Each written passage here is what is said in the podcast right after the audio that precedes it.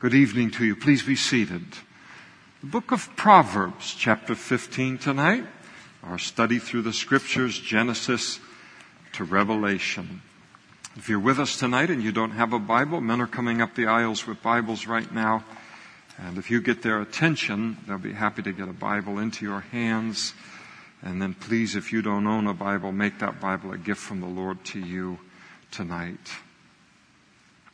Some people, when they uh, as a part of their devotional life, um, I've heard people talk about it through the years that they always spend a, a block of time in, their uh, morning devotional time in the book of Proverbs. And sometimes I've read it, I hear about people mentioning that they will uh, read one chapter a day per month and they just roll it over. They're always in the book of Proverbs and and uh, always needing the wisdom. It does something good in them, and of course, that's a, a great, great way to do it. Sometimes when I look at the book of Proverbs, sometimes when I'm teaching it too a little bit, um, I look at these proverbs as little hard candies.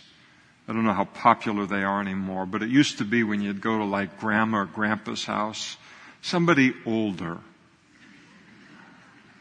you say, why in the world don't they have more chocolate? But they've got that jar of those hard candies right there where they sit and watch television or whatever it is that they do.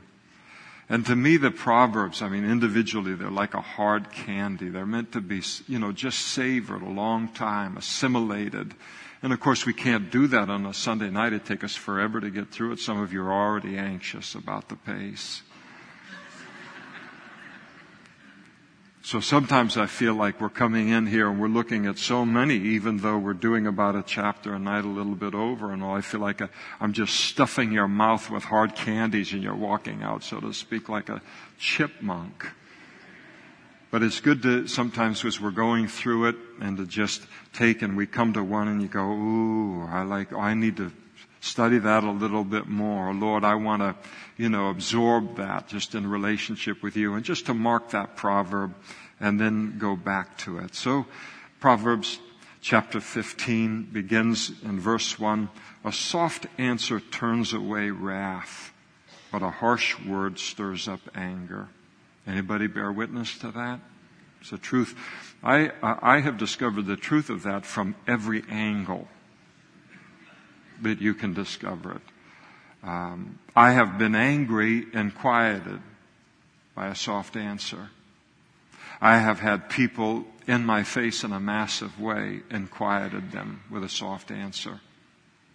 I have gone into a situation with a harsh word and just made things absolutely worse for having done so. It's a very, very powerful proverb, this proverb right here. As the old saying, it takes two to tango. Well, it takes two to fight. It really does. And if one person refuses to fight in a fleshly kind of argument kind of thing and they respond with a soft answer, pretty soon the person that's doing all of the yelling and all of the screaming, I mean, if they have any conscience left at all, they just feel stupid after a while. As long as we don't escalate and repay evil for evil or yelling with yelling or fire with fire. A soft answer really does turn away wrath, and it really does calm an intense, kind of volatile exchange that may be going on uh, verbally. One of my favorite pictures of this in the whole Bible is Abigail. Remember the wife of Nabal? The word Nabal means fool. Boy, what did mom and dad know right from the womb? I don't know or maybe it was a nickname he picked up a little bit later. But she was married to a man named Nabal, and he lived up to his name, or down to it, unfortunately. And he gave a harsh answer to David, very disrespectful toward David. David had guarded the, his flocks and his herds and all, and David just wanted at the time of the shearing of the sheep that if he had a little bit of extra food or animals to give to his men as he was fleeing uh, for years from Saul. Maybe he might, you know, have it in his heart. And he sends back this answer. You know, there's a lot of servants rebelling against their masters, and you're just riffraff, and you're a dime a dozen, and you're no good. And he just threw it back in David's face. But David was in a tough circumstance, so he kind of had it up to here. It was like Nabal was just the wrong place at the wrong time, you know.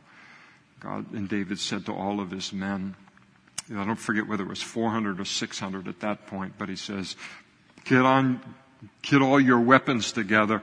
We're going to go kill Nabal and every male in the camp as they're partying and they're celebrating. Abigail heard about the harsh answer of her husband and she got on a donkey and she was loaded down with all kinds of meat and wonderful things and everything to bring to him. And she understood how uh, foolish her husband's uh, response had been. And she came to David and then began to speak a soft answer to him. And it calmed him down. And he became very, very grateful to her that she had stopped him from going and shedding blood in this way. It is powerful. A soft answer turns away wrath. And the world that we live in is getting more violent and it's getting more and more angry. And I wish I could say tonight that I think that's going to turn around sometime soon, I don't think it's going to. And uh, you walk away from God and there's consequences. And people are agitated and there's a shortness of resources, or at least it's perceived to be the way, and, and there's this competitive thing at the very time we've removed the influence of God from people's lives and, and uh, as a culture, and then we have um, accentuated or developed to the nth degree selfishness or a self entitlement. It's just a recipe for disaster. But we've done it. We've done it. It's here, here now, and uh, and it's it's combustible, and so this anger, this wrath, is going to become nothing but greater and greater. And we're going to rem- need to remember this proverb that a soft answer turns away wrath, but it's a harsh word that stirs up anger. It just makes everything worse. Very powerful proverb. The tongue of the wise uses knowledge rightly, but the mouth of fools pours forth foolishness. And so a wise man's tongue pours out helpful information in whatever situation the person is in. He pours out knowledge that helps the person in that circumstance that, that they're dealing with or they're uh, trying to address. He has a desire to be helpful and, and he is helpful and the fool, we're told, uh, he pours forth f- uh, foolishness. We would say, kind of, kind of a crass way in our culture, we say that the fool kind of runs at the mouth. He just, it pours. This is an idea of out of control. He just pollutes everybody else with his foolishness. And again, out of the abundance of the heart, Jesus said, the mouth speaks. And so what comes out of our mouths is a reflection of the condition of our heart. And so here is an example of how the wise uses speech and how the fool uses speech.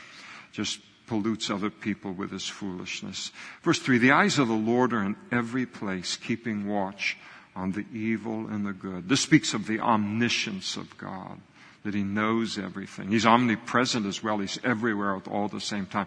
So he knows everything. He witnesses everything. It's a pretty sobering thought really to realize he sees everything. He listens to everything. He is aware of every single little thing that happens in the whole wide world and in any individual human being's life. This is why it's silly for a person to say, you know, one day when I die, I don't need Christ, forget about that. One day I'm going to stand before God and I'm going to lay the case for why I ought to get into heaven and all of that and everything.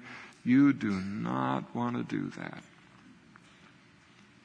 He has heard every word you've ever said. He has seen every action you've ever done.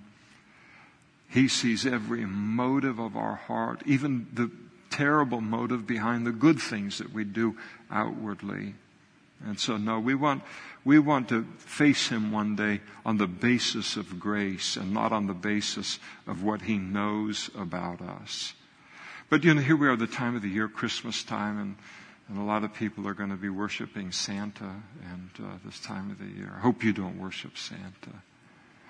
They have the songs, you know, he's making a list, checking it twice, going to find out who's naughty or nice. But Santa really can't do that, but God does. He knows everything, and he's got the list. And so the proverb is really an encouragement to those who are doing good. And it's intended to be an encouragement. You say, nobody notices, nobody cares. What difference does it make? I mean, I'm just wasting my life doing good and be, it doesn't seem to make any difference. It makes a difference to God. Because He's watching and He's listening. The audience of one, as the old saying goes. That's not just true in this room where we assemble together to worship Him, but it's true of our individual lives. And then it's also a warning to those who do wicked that He is fully aware of the wickedness that is uh, going on. So an encouragement to those who do good, and then this knowledge should act as a deterrent to those who do evil. Verse 4, a wholesome, and the idea is a healthy tongue or a healing tongue. Isn't that wonderful?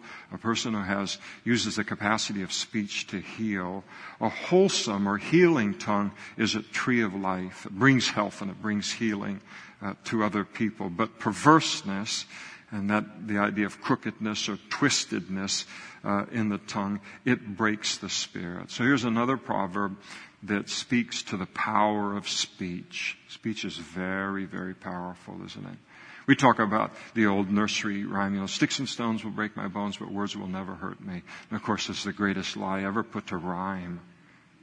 Words really hurt long after the bones have mended or whatever, and some kind of a football injury or this or that, and uh, some teacher or some adult or some authority person or something tells you in the third grade that you're a stupid and you're never going to amount to anything, you never forget that.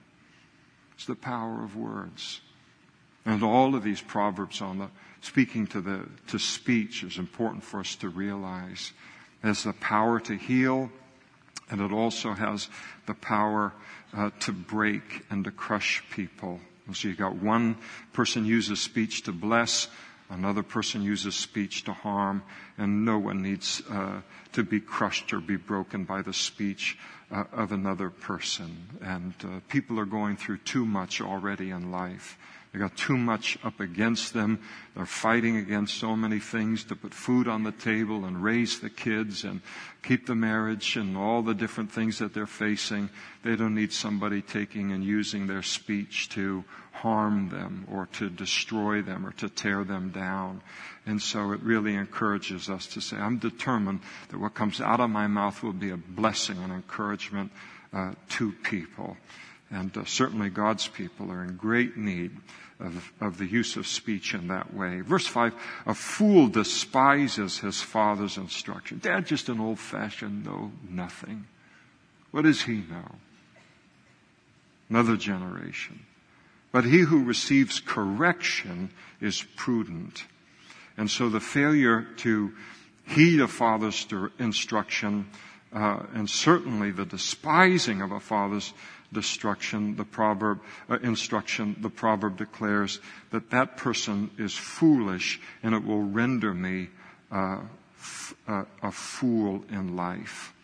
So teachableness is needed in life and instruction is needed in life. Every single one of us needs instruction. Sometimes it hurts. We get to become an adult and when someone pulls us aside and says, um, you know, let's talk about what just happened there. Um, let me tell you what you just did, the consequences that that has, and why I need you to handle that in an entirely different way the next time uh, you do that here on the job or whatever it is. Well, that smites. You know, a lot of these proverbs sting. They really do. They got, they've got a barb on the arrow but they tell us the truth. Where are we going to go for truth today? You're going to get truth from your mom? You're not going to get truth from your mom. Some moms, you will. Not very many of them. We go to God's Word, and God's Word is going to tell us the truth. And it's important for one generation to heed the instruction of the prior uh, generation, and that such a person is uh, very, very prudent. And so this is repeated over and over again in the book of Proverbs, so it must mean that there's a great tendency on the part of uh, one generation uh, to despise the instruction of the previous generation. Of course, it's very, very true. The world is filled with young people today who um, just cannot receive anyone, anything from anyone that's over a certain age. And what do those people know? This is a new day. This is a new age. This is a uh, new time in history and all. And so they won't receive anything. Remember when I was a younger, Mick Jagger, boy, what about his hair? Does he have the prettiest brown hair? Every time I bring him up, I bring up his hair. That's the only reason I mentioned it. But you know, now, back then the whole thing was, man, I don't want to, you know, live past 30. Yeah. Then you hit 30. And then now look at them. 118 years old. Start me up.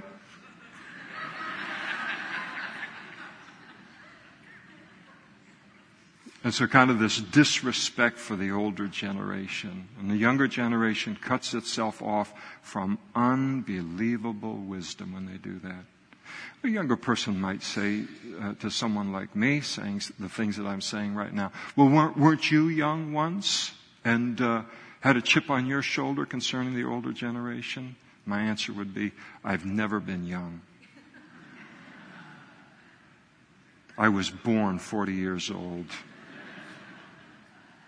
But even when I was younger, I would listen to older people. I don't know why. I don't, I think a lot of, a lot of people do. It's the other group that gets all the attention. But I had a respect for them, respect for their history, respect for their instruction. In fact, I craved input from older people who would speak into my life related to just the situation that I was uh, raised up in. And so it's important to be able to receive instruction. None of us knows everything about everything. And since we don't know everything about everything, there are going to be times when people are going to have to instruct us, and we shouldn't be offended by that, but embrace that. I'll tell you, go a lot, we go a lot further in life, not only on a spiritual level, but on a physical level, if people recognize that that's a trait in our life. Verse 6 In the house of the righteous there is much treasure. You say, well, did somebody dump it there when I left? I can't wait to get home. In the house of the righteous there's much treasure, but in the revenue of the wicked is trouble. And so it speaks about the fact that righteous living leads to prosperity. In general, it's true physically. And when we come to know the Lord and start to live for the Lord, all of our money isn't going off into all of these sinful areas. And sometimes you can save a quarter or two. You have more uh, to, uh, you know, put on the table or a piece of furniture to buy or these different kinds of things. So this, it's true in a material sense. God has built the whole universe for righteousness to be rewarded. Sometimes it isn't, but that's a reflection on man's gone way down a particular path if you live in a country where righteousness isn't rewarded any longer. But generally it does because God has created things uh, to be that way. And so it's true physically, but it's even more true uh, spiritually. Think about how many uh, men and women, even in this room, where you were raised in a home where there was no great wealth or anything like that. You knew lots of people had a lot more money than you, and sometimes you might have even walked past their house and, you know, in the fall, and here it gets dark at night, and you look into the big window into the front room, and wow, I wish I could be in a place like that. But you were raised in a home where righteousness prevailed, and you were trained according uh, to uh, God's way. And so even though your family might not have been rich, might not have been affluent, you, your parents left you with a spiritual heritage that makes you rich. Who's who is richer? A child who's raised in a humble but godly environment or a child who's raised in an affluent but godless environment? I'll tell you the one that's been raised in a humble environment but uh, in, in a godly environment because they have been prepared for success in this life and a life to come. And the other person has not been prepared for success in either this life or the life to come. Not in a meaningful way, the spiritual way. He says that money acquired through wickedness results in trouble. Why does it result in trouble? Because the money will be used by wicked people to further fund wickedness. That's the problem with, with wicked people uh, generating greater income through their wickedness. They always spend their money foolishness, foolishly because they'll just use the money to take themselves even deeper into we- wickedness. And so it's, it's not the way uh, to live in a, in a beautiful proverb uh, speaking against that and how we should view what is true treasure uh, in life, and we need to hear that. Verse seven: the lips of the wise disperse in uh, knowledge. So again, helpful information or knowledge, but the heart of the fool does not do so. And why doesn't the fool uh, dispense helpful information and knowledge? Because he doesn't have any to dispense, and because that never comes out of him, it exposes him as a fool. Verse 8, the sacrifice of the wicked is an abomination, or it's repulsive literally to the Lord, but the prayer of the upright is his delight.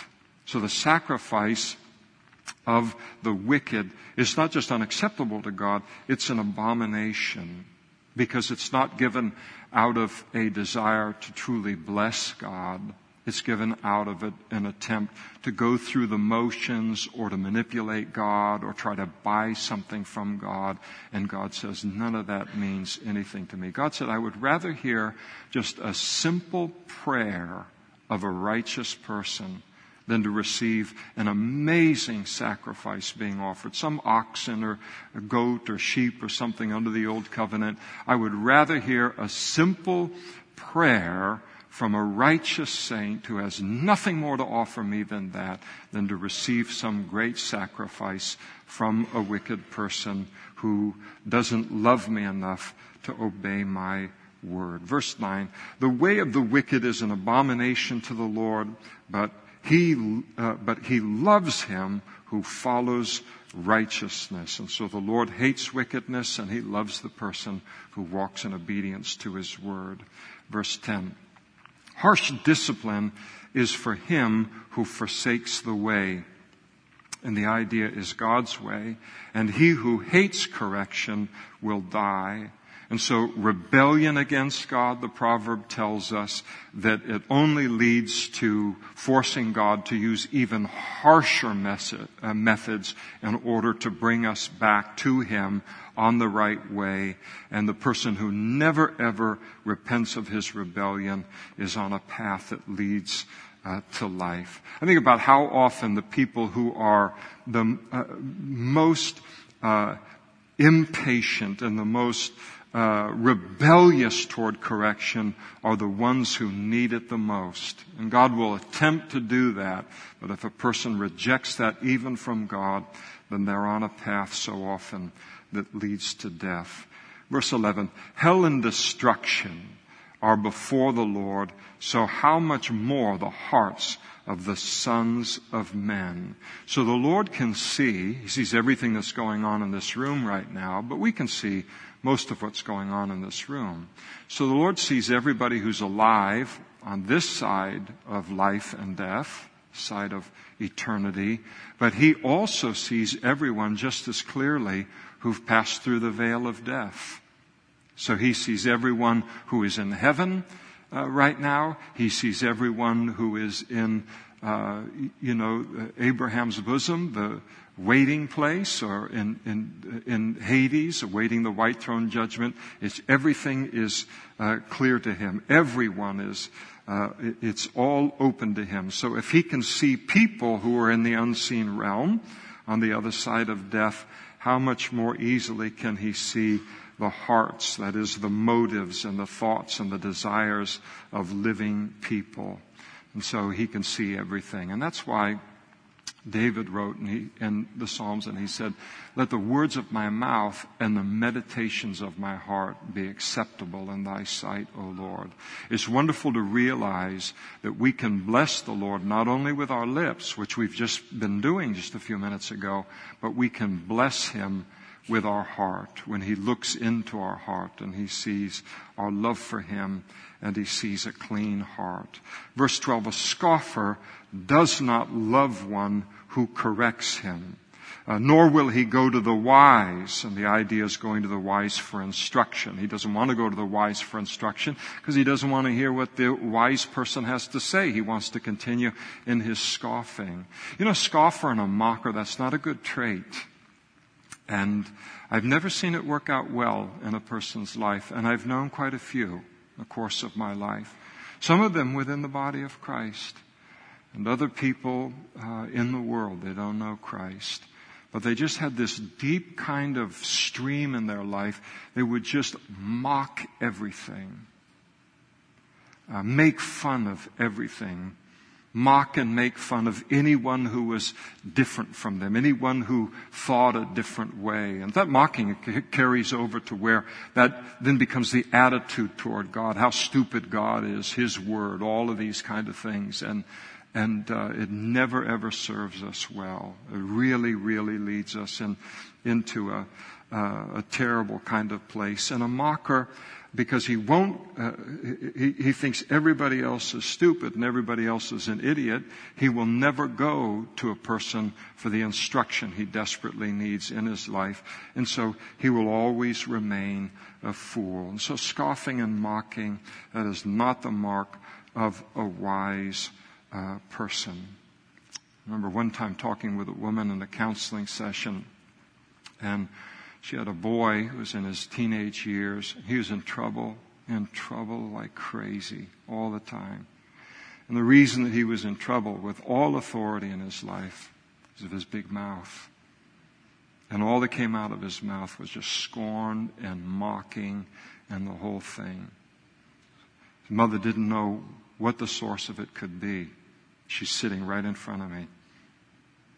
In the course of our conversation, she probably mocked and scorned six different people in six different situations. Didn't know she passed it on to the kid. It's a very important thing to recognize in our life tonight if it's there and, and to say, Lord, eradicate it. has no value to you and your work in my life. Verse 13. A merry heart makes or produces a cheerful countenance, a happy face. But by sorrow of heart, the spirit is broken. So this proverb tells us that what we are on the inside always shows up in our outward appearance, whether it's joy or whether it is uh, sorrow. So that's always, it always kind of comes out uh, of our lives. And so the importance of uh, making sure that we sow well into our spirit and into our heart and into our mind. Verse 14, the heart of him who has understanding seeks knowledge. So a wise man never stops learning. When you got out of school, you, did you say, that's the last book I ever read was when I got out of school 30 years ago? Shame, shame, shame. I know that there's other ways to learn other than reading. But a wise man never stops learning all the days of his life. And most specifically related to the things of the Lord and growing. A wise man never stops growing spiritually. If Jesus is the standard for the Christian life, then there's always room to grow, all the way to our final dying breath and then when we see Him face to face, we'll be thankful where we spent our life growing and using every opportunity uh, to grow.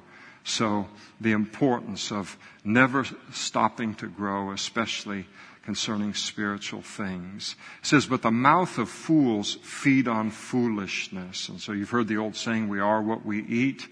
Well, it's not just true of physical food, but it's true of what we put into our minds and what we put into our hearts. And foolish people, they feed on foolishness. And there's plenty of foolishness in the culture, isn't it? Well, what does it do? What's the result of it? It just makes me more foolish. So you sit and you watch something, and again, there's so much foolishness. You get a remote in your hand, and you've got 187,000 channels at your disposal. You get, and you sit and just watch something that's completely foolish in, for an hour, and then you put it down and you walk away and you go, what did that do for me? Made me more foolish than when I sat down on the couch.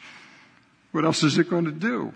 Verse 15, all the days of the afflicted are evil, But he who is of a merry heart has a continual feast. And so this speaks of the fact that our attitude affects our outward, uh, our, our outlook uh, on life.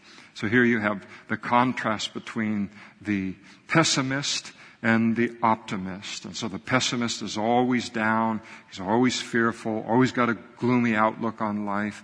And the optimist is determined to enjoy life in spite of uh, the adversity and in spite of the circumstances therein. This is an interesting thing, and the proverb is important because it teaches us that sometimes we only see in life what we want to see. That's true of all of us. The pessimist, who is, is that by nature, they are that from Adam and Eve. They, they will be drawn to the negative, to pessimism. And they will embrace that and they'll use it to confirm themselves in their pessimism.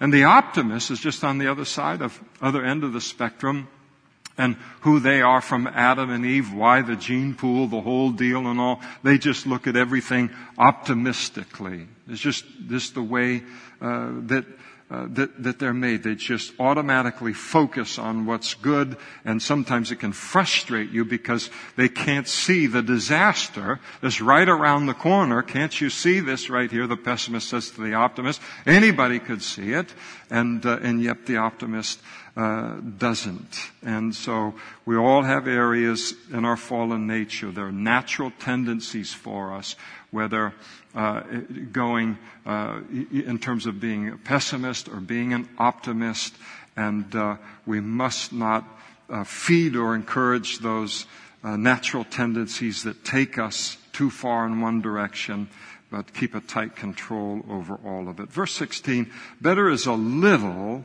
with the fear of the Lord. Just having a little bit, but knowing that I'm right with God. How rich is that? Better is a little with the fear of the Lord than great treasure with trouble.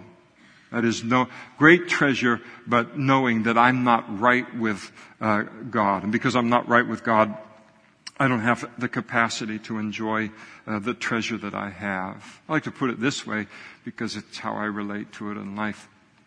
The person who sits down to a breakfast of tea and two slices of toast and they know that they are right with God. Their communion and relationship with God is, is unhindered. It's current. It's personal and, and intimate.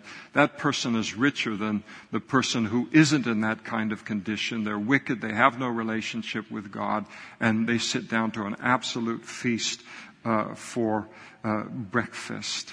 The other person who is righteous and has the fear of the Lord with little. They may be, not be rich in material things, but they're rich in the things that matter, rich in peace, rich in joy, rich in character, rich in fellowship with God. We don't define riches that way within the culture. It's all money or material things. Proverbs like this make us come back and we think, boy, if I only had, and we look enviously toward these people, their tables are full with this and their homes are full of all of these things and, and yet, uh, and we think, oh, if I, I'd give my life for that in a moment. It's only because we're viewing riches in a very narrow and unbiblical way, very superficial way. Riches, true riches, um, are very, very uh, very different and, uh, um, and defined differently by God. Verse 17, better is a dinner of herbs. I mean, somebody invited you who's a vegetarian. I see you, Jennifer. Better is a dinner of herbs. You come out okay in this one, Jennifer, by the way. Otherwise, I wouldn't have named you by name in front of all these people. Better is a dinner of herbs where love is than a fatted calf with hatred. So you can, even if you don't enjoy a vegetarian meal, you can enjoy that meal when you're with people that you love and love you. And then you can go to, maybe have been your experience just in recent days go to a fabulous feast And there's so much conflict in the family and hatred and animosity and the whole thing. You can't even enjoy the meal. You went to In-N-Out on the way home. So I don't know anybody that made this burger. I can eat it. The most important thing about enjoying a meal is not the food, but the quality of the company that we're enjoying the meal with, God tells us, and that's the truth of the matter. Verse 18, a wrathful man. This is a man who loses his temper, literally a man of rage, hot-headed. A man of, a wrathful man stirs up strife. That's all he can ever do. There's always a fight around that kind of a person. But he who is slow to anger allays contention. He knows how to calm down a volatile uh, situation. So anyone can lose their temper and then uh, make a situation worse. Uh, it takes a wise man that doesn't allow himself to be drawn into the the contention and, and then knows how to calm down a volatile situation. Verse 19, the way of a lazy man is like a hedge of thorns. It's, it's hard, it's difficult, it's painful. Uh, that kind of a lazy man makes life hard for himself, we could say. But the way of the upright, and the idea is the diligent, the hardworking, it's a highway. That person's going to make progress, zoom forward in life way faster than the lazy man will. And yet it's interesting sometimes in our culture, the lazy person will look and say, look at that, he's way up there and all the privilege and the thing and every, the silver spoon in his mouth and the whole deal and doesn't even recognize it. It sometimes it's our own laziness or lack of diligence that keeps us in the place that we're in. There's a lot of proverbs in the in the book of Proverbs on this lazy fellow. And I have to say that I'm not around lazy people that much. And even when I'm not even around here, around the church or around you and stuff, I'm out and about. People are hustling. I mean, I just, I see people moving. You want to study an activity. It's like a, it's like a, somebody's choreographed it. Drive through In-N-Out. Even if you don't, Jennifer, just get the, the bun and the lettuce. But you look in through that window and I mean, you see people working. I see that everywhere. People are working, have to today to keep the business afloat and the whole thing. And, um, and, and so, but a lot to be spoken of here on, on what opens up to the person who's diligent. There's a great path and future for that person rather than the lazy person. Verse 20, a wise son makes a father glad. He brings joy to his parents. But a foolish man despises, and the idea is um, to treat with contempt or break the heart of his mother and the ideas of a godly mother. It is only a foolish child who breaks the heart of his godly mother with his or her ungodly choices or behavior or lifestyle. Think about how much that goes on always in every generation, but certainly in this generation as well. Sometimes a child will never ever be aware of the pain that they brought to their parents until one day they have children and then their children do the same thing uh, to them. Hopefully it doesn't happen, but very often it happens and then mom gets a call in the middle of the night. Mom, I'm sorry. Little Bobby is doing to me what I did to you and now I know. Will you forgive me? Moms love calls like that, by the way. So if you were like a little Napoleon, a little tyrant, a little handful when you were growing up and you broke your parents' heart, you say, well, you know, I'm walking with the Lord again now, and they see that, and that'll be enough for them. No, don't leave them hanging there. Make the phone call. So I so appreciate what you did for me. And I know my, I know my choices broke your heart. Would you forgive me for that? I'll tell you, it'll save you having to buy a Christmas gift for them because you'll have already given it to them. Buy the gift too, but it's a powerful, powerful thing. Verse 21, folly is joy to him who is de- destitute of uh, discernment.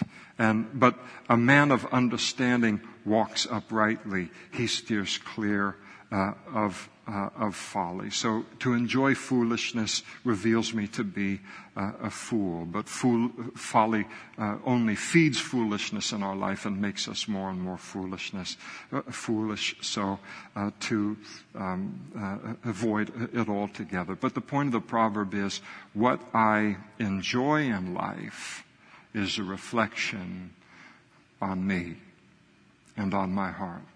If I enjoy folly, then it reveals me to be a foolish person. If I enjoy the things of the Lord, these are the these are the things that are most important to me. These are the things I want to grow in and become deep in. Then it reveals me to be a different, completely different kind of person. Verse 22, without counsel, plans go awry. But in the multitude of counselors, and the idea is godly counselors, they are established. So this proverb teaches us to never be afraid to ask counsel and advice of godly people concerning some plan that you might be uh, considering. And good counsel, godly counsel and advice is very, very valuable. Get all the good advice that you can possibly get in life. It spares us from many many, many mistakes. And so many people today, they won't say anything to you till you ask of them. What do you think of this? How do you see this? And they got a world of things they've been wanting to say, but they wouldn't say it until you ask for the advice. And then they have the freedom to say that. And so then you listen to them. Because we all have blind spots in our life. We just do. We don't see everything clearly in every decision. And so here's this person with this personality, and then here's this person with this gifting and this kind of life experience and background.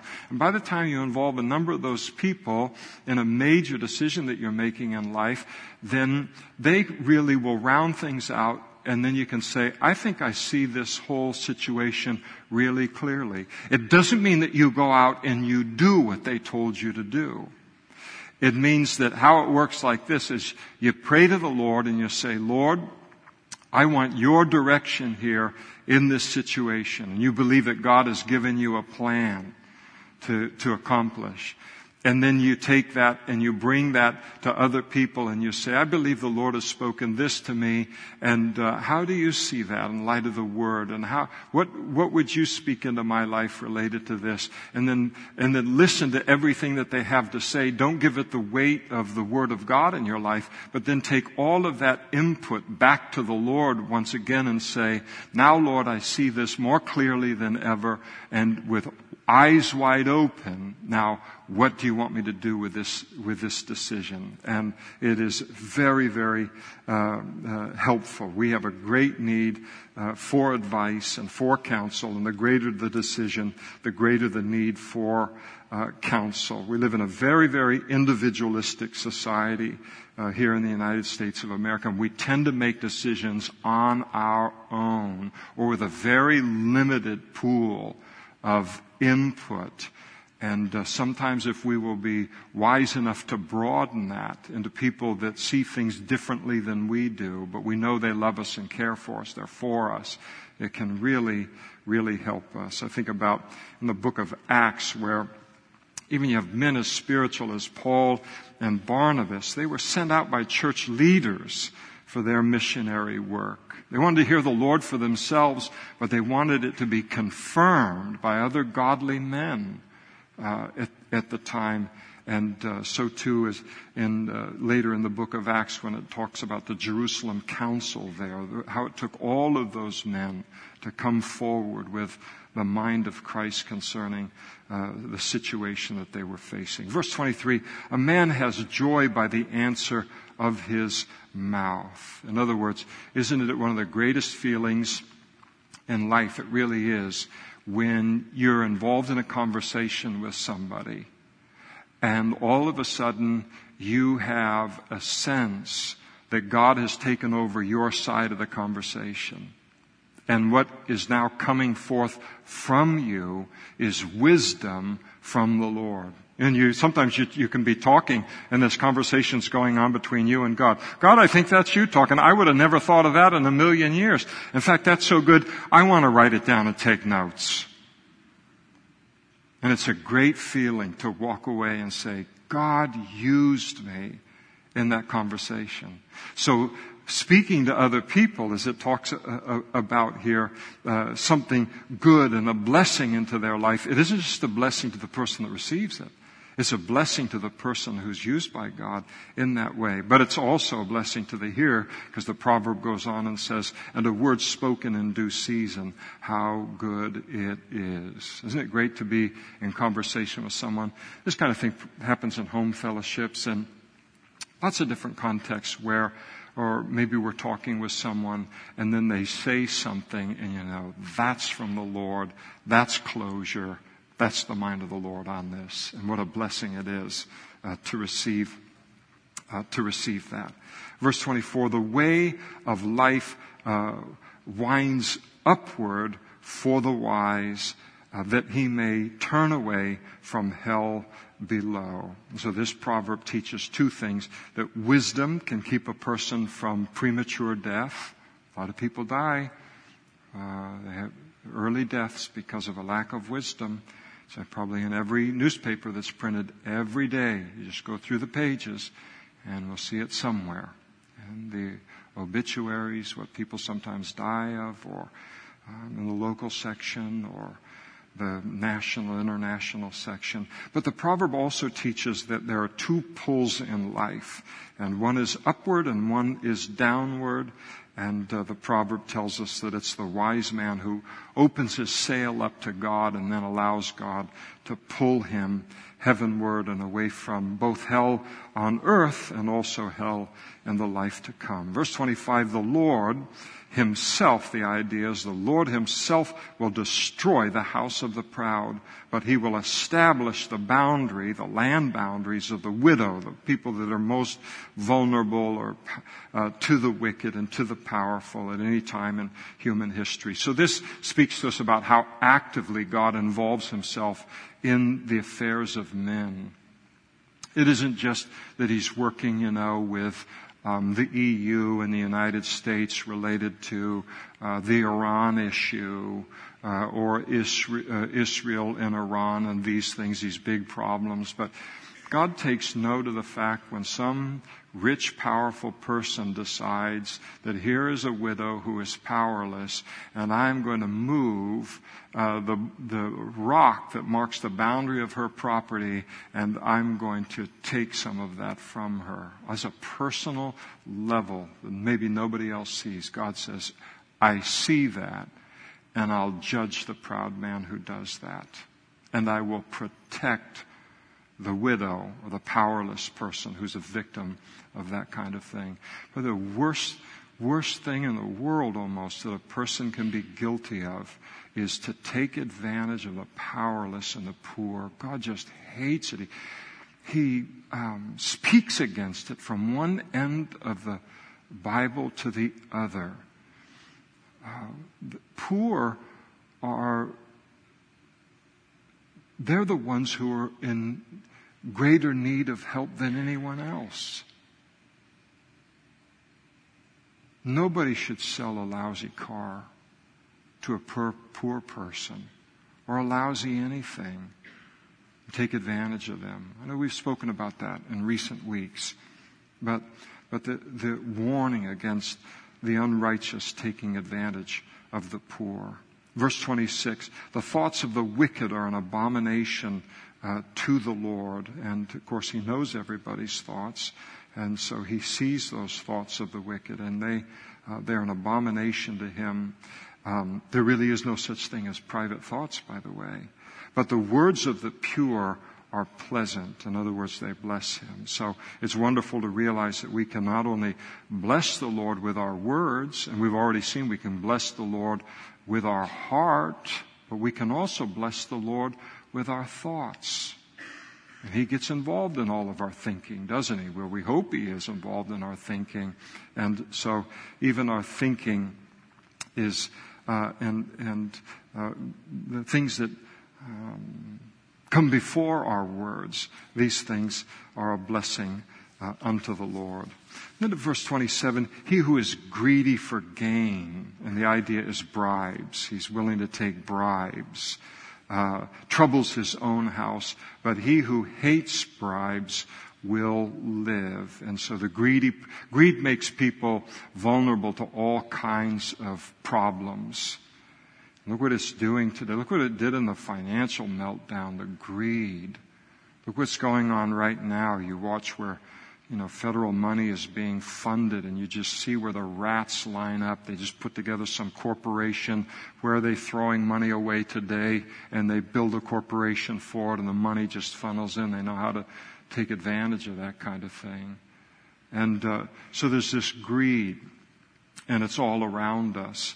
And, uh, and it, make, it, it makes a person vulnerable for all kinds of trouble. And one, the one trouble that the, uh, the, uh, Solomon brings up here is that when a man is caught uh, taking a bribe out of his greed, then he brings shame on the whole family and on their name, which then brings shame on the, the wife, it brings shame upon uh, the kids. And so it's something to make a greedy person think twice about that and um, and think about what happens if you get caught and what it will do to your wife and do to your children, which is always a healthy thing uh, to consider when we're being tempted by sin, whether it's greed or whatever it might be. How will this affect my wife? How will this affect my family? And um, how they view me as a husband, how they view me as a father. That uh, keeps us out of uh, can keep us out of a lot of trouble. Verse 28: The heart of the righteous studies how to answer, but the mouth of the wicked eh, just pours forth evil just bubbles out like a spring of water, you know. There's anything they think just comes out, and because they are wicked, all that comes out is, is evil. But I like this word how in the first part of, of the proverb. The heart of the righteous studies how to answer. Now, there's a lot of proverbs that talk about the heart of the righteous studying what to answer. What are we supposed to say in this given situation to this person? What would be the wise thing? What would be the edifying thing? We've looked at several proverbs tonight related to that. But this proverb goes even further. And, and it speaks about the fact that the righteous man gives consideration not only to what he or she is going to say, but then they go a step further and they give consideration to how they say what they say to another person. Because they're not talking to a wall. They're not talking to a refrigerator. They're talking to a human being. They're talking to someone who has feelings. And sometimes certain things can be said in a certain way that will make that, that fact or that truth go into a person's heart ten times further, just on the basis of, uh, of how something is said. You can get into somebody, you stupid idiot, anybody can see it, it's a ridiculous, anybody with half a brain could see you don't do that. And somebody takes over and says, Now listen, I think what you were wanting to do here was this, but the reason it didn't work was because of this over here. And so what we'll want to do is we'll want to do it this way. And I'll tell you, when a person learns from someone like that, they will realize maybe not at that moment, but maybe a week later or a month later or a decade later or three decades later, they'll look back and go, Oh, I see what he was doing. He didn't shame me. He had respect for me as a person. He could have made me look like the dumbest person in the world, but he didn't do it. And we will love them forever for having studied how to answer and speak into uh, a person's uh, life. Giving consideration. How are these words going to affect the hearer? Well, that's what the righteous person does. The wicked person gives that no thought. They just say whatever they uh, comes into their mind and and just damages people right and left. Verse 29, the Lord is far from the wicked. In other words, he has no fellowship or relationship with them, but he hears the prayer of the righteous. God hears our prayers every time we pray. Somebody come up here and pinch me, don't. But isn't it amazing to think He hears our prayers every time we pray? The light of the eyes rejoices the heart. Um, So it's talking about someone who comes to you and they've got a message to bring to you and their face is all lit up, their eyes are all lit up and it's an indication that they're bringing good news. So uh, it, it, rejoices the heart of the person that's going to receive uh, the message and a good report makes the bones healthy. And so here's a great encouragement to those who have kind of a cheery personality or a positive uh, personality, that even their bright eyes, I think, I hope all of us know at least a few people like this, that you look into their face, they don't even have to say anything and they've encouraged you. Their face just beams. And then there's that rare person still. You can't work it up. I don't think you can, you can work it up. This particular thing, there's a certain person, they just have a twinkle in their eye. I mean, you just look at them and they and I don't care what condition they're in. They may be in a hospital bed. You look in their eye and there's that twinkle and you go, man, there's a lot going inside, on inside of there. And it's all happy and it's all good and it's all joy and a, and a, and a blessing. So it teaches us that our countenance is, is impactful. We talked about that a little bit this morning, but uh, that cheerful countenance and being a cheerful person, that it blesses and it lifts up the hearts of other people. And, and a person who's a cheerful person today is just like a rose, you know, uh, people are just going to trample it. And, but don't you ever lose that in your life if you're that kind of person. I don't care who throws your your personality back in your face or throws your cheerfulness or your joy back into your face or scorns it or mocks it, all that stuff goes on. Don't you lose that. They didn't want it. They didn't appreciate it. They didn't need it. But there's a whole world of people who do. And you have no idea who you're influencing and who it is that you're impacting. So the proverb speaks to the power of uh, these things and also to the power of good news. Uh, uh, not only to our emotional health, but also to our physical health and well-being. I mean, we know today, like never before, how, how, what we think and what we feel, the effect that that has upon our physical health. And that's what this is talking about here. A good report makes the bones uh, healthy.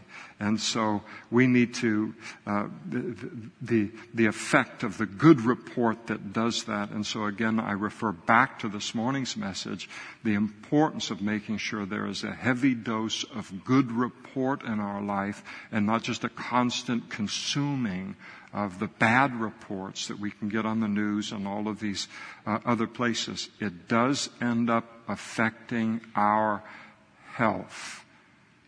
You may have the margins that it doesn't incapacitate you yet, but you're still paying a price for it.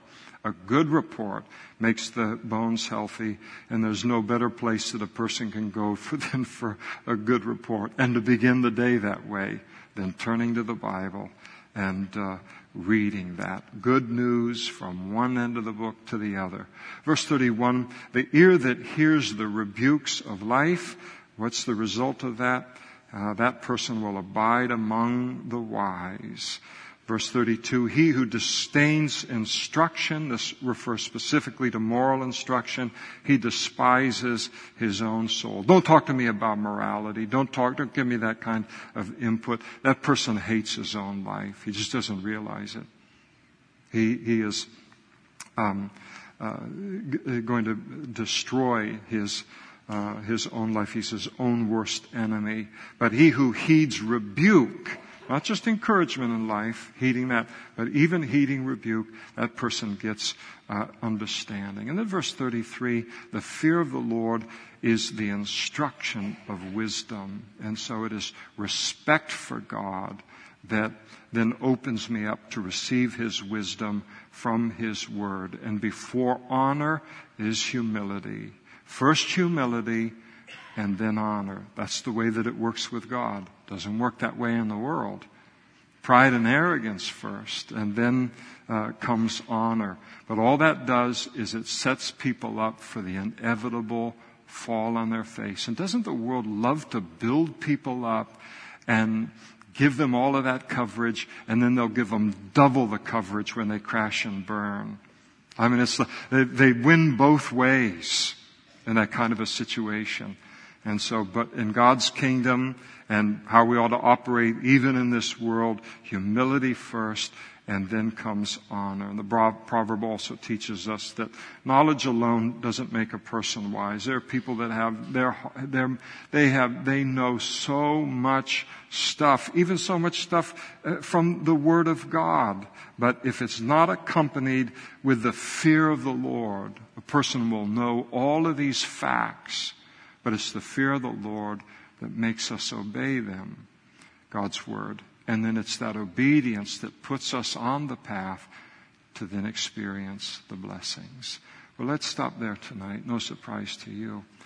And let's ask the worship team uh, to come forward for a moment. And I'm going to ask them to sing us, lead us in at least one worship song here to close so that we can have just a little time to take your little hard candy and uh, put it right there between your cheek and gum and uh, allow it to do a little bit more work maybe before we leave tonight, puts a little deeper in our minds so that we don't forget it too quickly. Let's work.